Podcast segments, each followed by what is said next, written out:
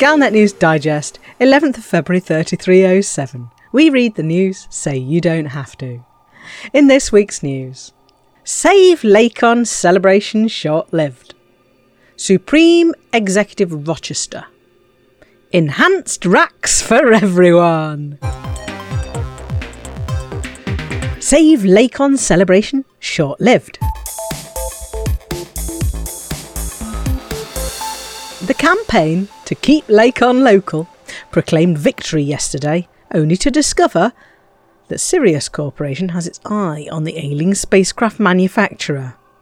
Core Dynamics withdrew from its takeover of Lakon Spaceways at the 11th hour last night after its CEO, Jupiter Rochester, was implicated in a plot to blow up Federal President Halsey. Rochester is currently otherwise engaged. However, it was only minutes before the celebrating explorers, bulk traders, and Thargoid botherers learned that Sirius Corporation has stepped in to take the place of Core Dynamics as a potential purchaser of the venerable manufacturer of robust, field maintainable spaceships. Sirius Corporation has a reputation for simultaneously heavy handed and underhand operations, such as the attempt to intimidate engineer Ram Tah into an exclusivity deal in 3304 and its industrial espionage and sabotage operation against smaller competitor Metadrive Inc. in 3302. It has a large private navy and is not afraid to use it to encourage independent systems to buy from Sirius's extensive product catalogue. It is too early to say at this stage what impact the implications of Sirius taking on Lakon's debt and its ongoing operations, or whether the takeover will go ahead at all, but it creates continued uncertainty at a time of turmoil within the galaxy.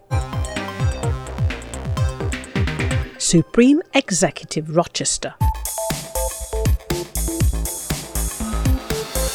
Jupiter Rochester. Until yesterday, the CEO of Core Dynamics has fled the Federation and is currently holed up in HIP 54530, protected by his minions, the so called Jupiter Division of loyalists who fled with him from Core Dynamics. He is accused of having bribed former Fleet Admiral Lucas Vincent with vast amounts of credits to assassinate President Halsey in May 3301, something that Vincent failed to do but President Hudson replaced Halsey anyway, and Vincent kept all the money and is now serving a life sentence. Because that's what happens when you try to murder a serving federal president. And good riddance. Pitched against Supreme Executive Rochester's forces is a task force commissioned by the Federal Intelligence Navy and coordinated by the Silver Legal Group, a collective of lawyers who famously represent their clients dressed as cats, and who plan to arrest Rochester and return him to the Federation for a very short trial, followed by a very long sentence, even longer than this one. Rochester's plan is apparently to take over the entire Federation and run it as a mega mega corporation, sweeping away all the petty bureaucracy and human rights, such as they are, in the process. We have until early on Wednesday next week to influence the outcome of this potentially titanic struggle. Rochester behind bars, or Rochester as leader of the largest superpower in the galaxy. A lot hangs on the coming week's work. Enhance racks for everyone.